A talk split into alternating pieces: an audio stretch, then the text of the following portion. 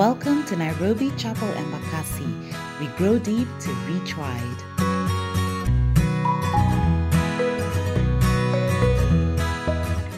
Greetings, everyone. Welcome to Nairobi Chapel Embakasi podcast. This is our podcast that we have every week.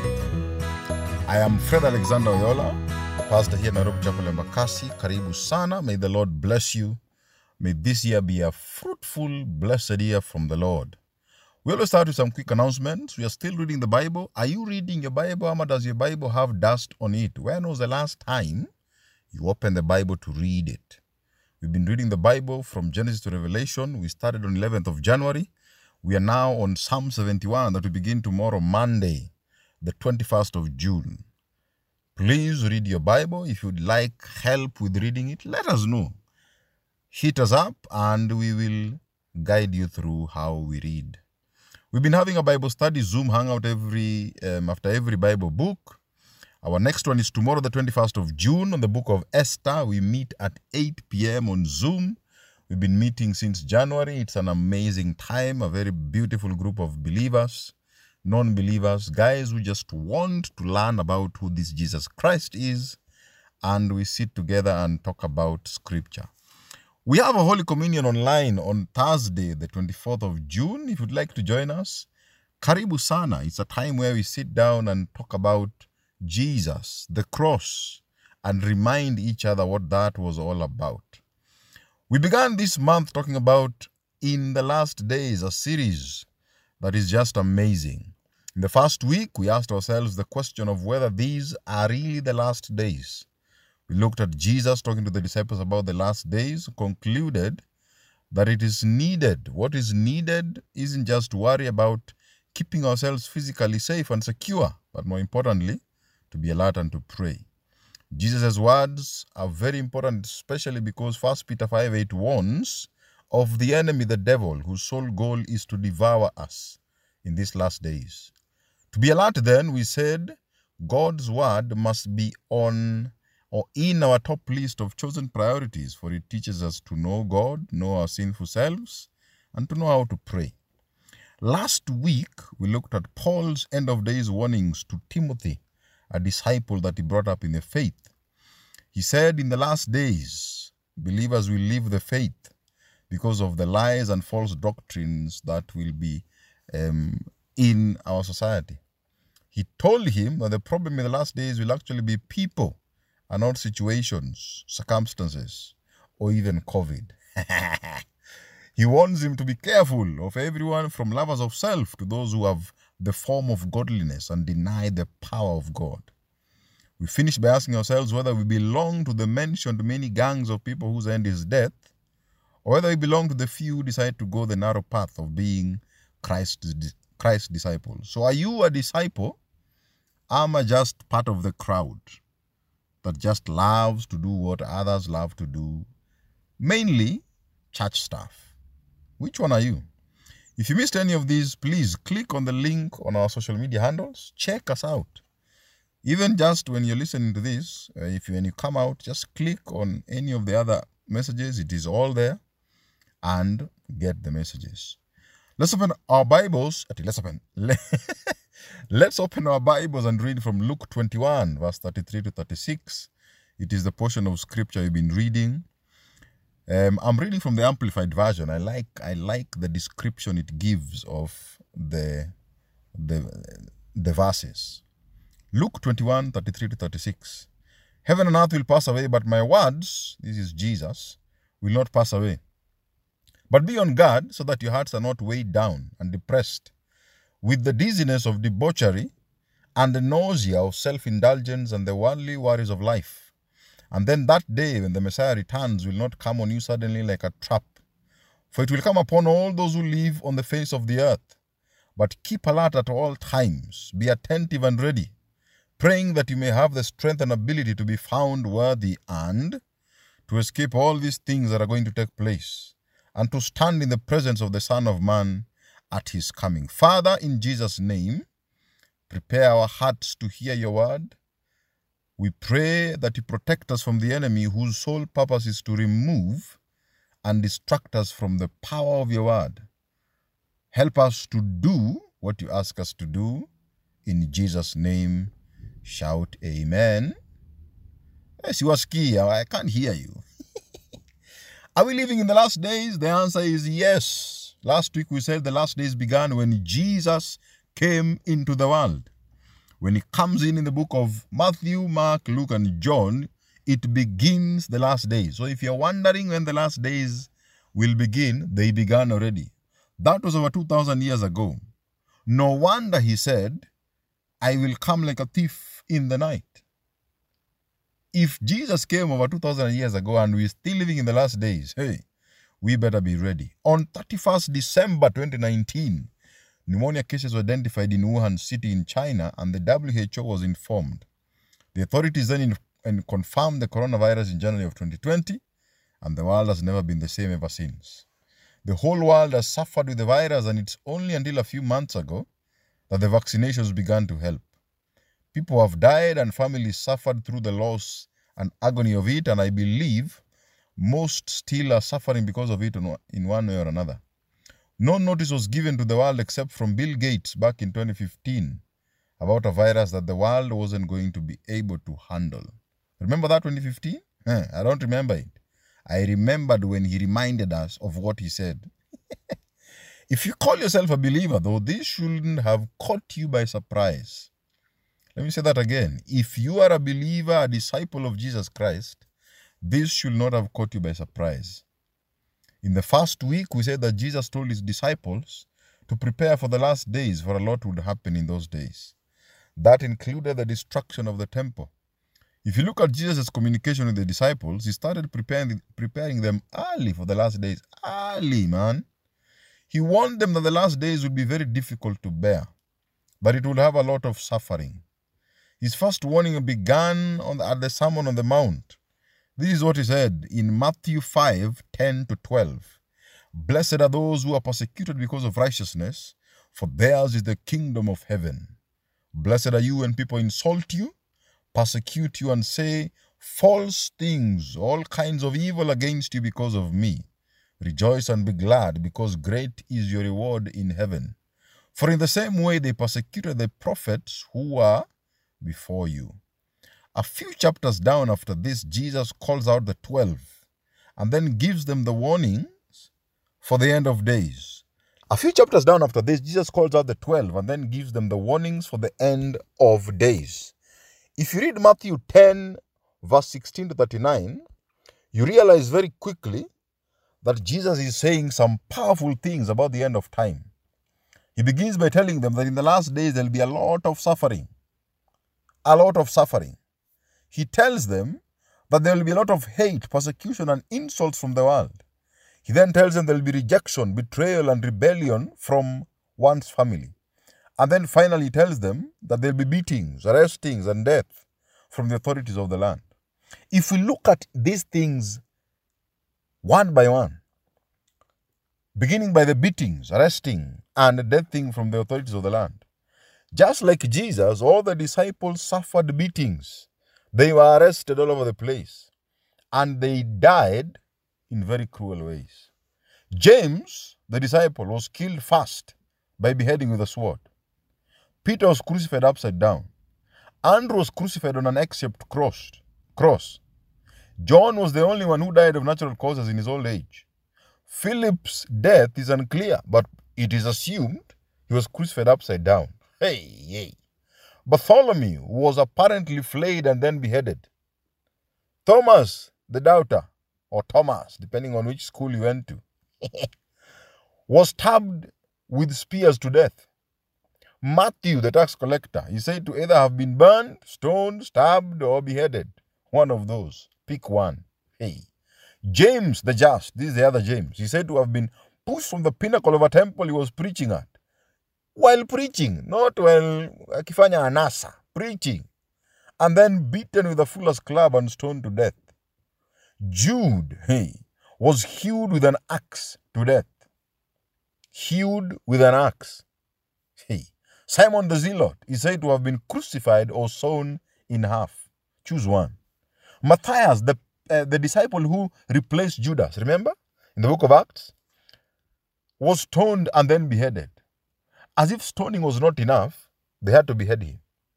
Paul the apostle, we know his story, he was beheaded.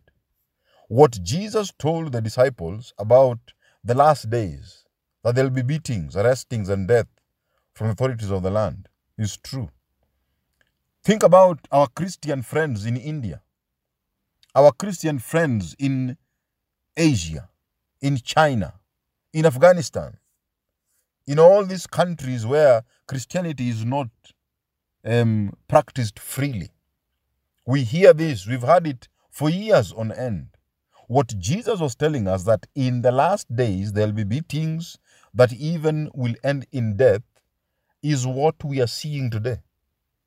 It is happening in our very eyes. It has been happening for many years on end. Martyrs still exist in our land today. What Jesus was saying is the truth. Jesus said that rejection, betrayal, and rebellion from one's family will be in the last days. He told the disciples. They will suffer from rejection, betrayal, and rebellion from family. Many during the time immediately after Jesus were rejected and betrayed by their families to the authorities and confirmed exactly what he was saying. Today, and you know the many. You have friends, you have family members, you have guys who you understand who have gone through the same things. Many believers have been rejected by their families, especially if the families are not Christians. Psalms 27:10 is a solace to our soul, our spirit, where it comforts us that even when our fathers and our mothers have forsaken us, this is what it says God will take us in. So may you be encouraged if you're listening to this podcast today and wondering if this rejection is to your detriment. It may discourage you, but may you be encouraged in the words of God. That even Jesus himself, when he suffered rejection on his way to the cross, God was with him until his point of death. He left him just a few moments before. When they rejected him and he was by himself, God said, I'll never leave you nor forsake you. Jesus tells them that they will suffer hate, persecution, and insults from the whole world. That is what Jesus said. Persecution, because of hate, hit the early Christians so much that scattering happened in the lives of all the converted. Remember the scattering in the times of Jesus, immediately after the time of Jesus? Persecution still hits us today. And so much so that we must remember that Jesus also said in John 16 33 that inasmuch as this will be the norm, our peace must come from the Lord. And the fact that he overcame the hate, persecution, and insults from the world. We must also remember the Lord of the world the enemy Satan, the devil, who Jesus warned the disciples again through the life of Peter. That his main goal with them, the disciples, was that he would sift them as wheat. Jesus assured us that he has and continues to pray for us, but that we must constantly encourage our brothers not to be sifted. When the Lord helps us to be, the, to be delivered from sifting, he told he told Paul, Peter, Paul, he told Peter, Peter, when you've been encouraged out of the sifting, come and encourage your brothers and sisters. That is what we must continually do. Because the devil wants to destroy all of us. Persecution from the world also looks like, I dare say, temptations, afflictions, and trials. Hebrews 4:15 says this, we do not have a high priest who is unable to empathize with our weaknesses, but we have one who has been tempted in every way, just as we are. He doesn't stop there, yet he did not sin. In order to win, we must know that not only did Jesus not sin and give in to temptation, but he gave us a way to help fight the temptation. He gave us a way to help fight because he never sinned. He conquered sin. So to fight sin, to fight temptation, we must listen to him. Matthew 6:13 is a request to the Lord that is, lead us not into temptation but deliver us from the evil one. Jesus, at the end of his time on earth, reminds us and his disciples again in Matthew 26:41, giving them and us the reason for always praying towards fighting temptations by informing us to watch and pray so that we'll not fall into temptation. He tells us we must watch and pray to Him, the conqueror of sin and temptation, because the Spirit, the Spirit of God that He gave us in, at Pentecost, is forever willing. But the flesh that we still have until we see Him coming down from the clouds of heaven, that flesh is weak. 1 Corinthians 10:13 is a brilliant promise that tells us that no temptation has overtaken us except what is common to mankind. No temptation has overtaken us. There is no temptation we'll face today that is new under the sun. No, it is common. There's nothing the devil will bring to you that is new, that is creative. He is not the creator. The creator is one. He is a duplicator. I said it. Mm. 1 Corinthians 10:13 is a brilliant promise that tells us that no temptation has overtaken us except what is common to mankind. And God is faithful. He will not let us be tempted beyond what we can bear. But when we are tempted, He'll also provide a way out so that we can endure it. When temptations come, I dare to remind you today, this moment, there is always a way out. Most of the time, we don't want the way out. The temptation is too nice. Oh my God, it is too amazing. It feels nice. The flesh is on high. But God has always provided a way. Joseph saw the door to run away from. He saw it. He had the choice when Potiphar's wife was all over him to say, you know what, me, Maze, I feel like doing this. But he saw the door, God provided, showed him it, and Ali Kimbia, he went. May you forever see the ways that God provides for you to run out of all temptations. For you to see it, remember what we said? We must be alert in the things of God. Commune with Him to the point that when the time comes to see the way out, uko ready. Hallelujah. Romans 8:18 encourages us that our present sufferings, troubles, afflictions are not worth comparing with the glory that will be revealed in us. They're not worth comparing. It doesn't matter what you've gone through. It doesn't matter what you're facing right now. But what you're going through cannot compare to the glory that will be revealed. The earth and its fullness cannot compare to the heaven that God will bring at the end of time. We must constantly remember that. It will be painful.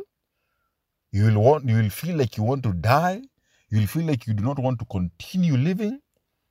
You'll feel like you you you're going through the worst thing ever, but be encouraged. Whatever you're going through, whatever trouble, it does not compare to the glory that will be revealed in us at the end of time. 2 Corinthians 4:17 encourages us that our light and momentary afflictions, sufferings, troubles are achieving for us an eternal glory that far outweighs them all. Same thing. They are light the problems we face, however heavy, however detrimental they have been to you, however crazy, the Bible has reminded us through the life of Paul, the writer of the book of Corinthians, they are light. God is telling us they are light. May they never overwhelm you to the point you assume that they, uh, they, they are the worst things on earth. No, they are light. Heaven will be better than the troubles you face. Remember that. All our persecution, troubles, afflictions, temptations are for our benefit as believers. Since through them, the fruit of the Spirit of God is built in us. It is the tough chisel tool God allows in us to make us into His image. Whatever it is you're facing, the troubles, afflictions, the temptations, God is using to build you up. Remember Jesus? When he was tempted by the devil at the desert, at the beginning of his ministry? That was the stamp that now ministry could begin. Twende kazi. It was the signature on the contract of his ministry. whatever it is God has prepared for you to do, especially as concerns your purpose on earth, must come from the furnace of your troubles, your afflictions, your sufferings. That is where God prepares us. That is where the fruit of the Spirit is manifested. That is where it is cooked. That by the time you are ready, you can come out of the oven. Well done, good and faithful servant. Hey, remember that. So, with all this said, what suffering has overwhelmed you? What suffering is overwhelming you now? Which trouble that God has allowed in your life is too hard to bear? Are you ashamed of the Lord because of the suffering He's allowed in your life? Are you angry with Him? Have you rejected Him? Have you run away from Him? So now you don't stand out for Him. You're angry. You stopped shining His light through you. You've stopped reading the Bible. You've stopped praying. You've stopped talking to God, fellowshipping with other believers. Have you conformed to the ways of the world because of the pressure of the suffering you face? Where are you? We must remember that because Jesus overcame the world, we can. Because he overcame temptation, we can. Because he said the sufferings were momentary and light, we can persevere. We can endure. We must remember that a crown of life awaits us when we endure. My parting shot to all of us endure, endure, endure till he comes. See you next week.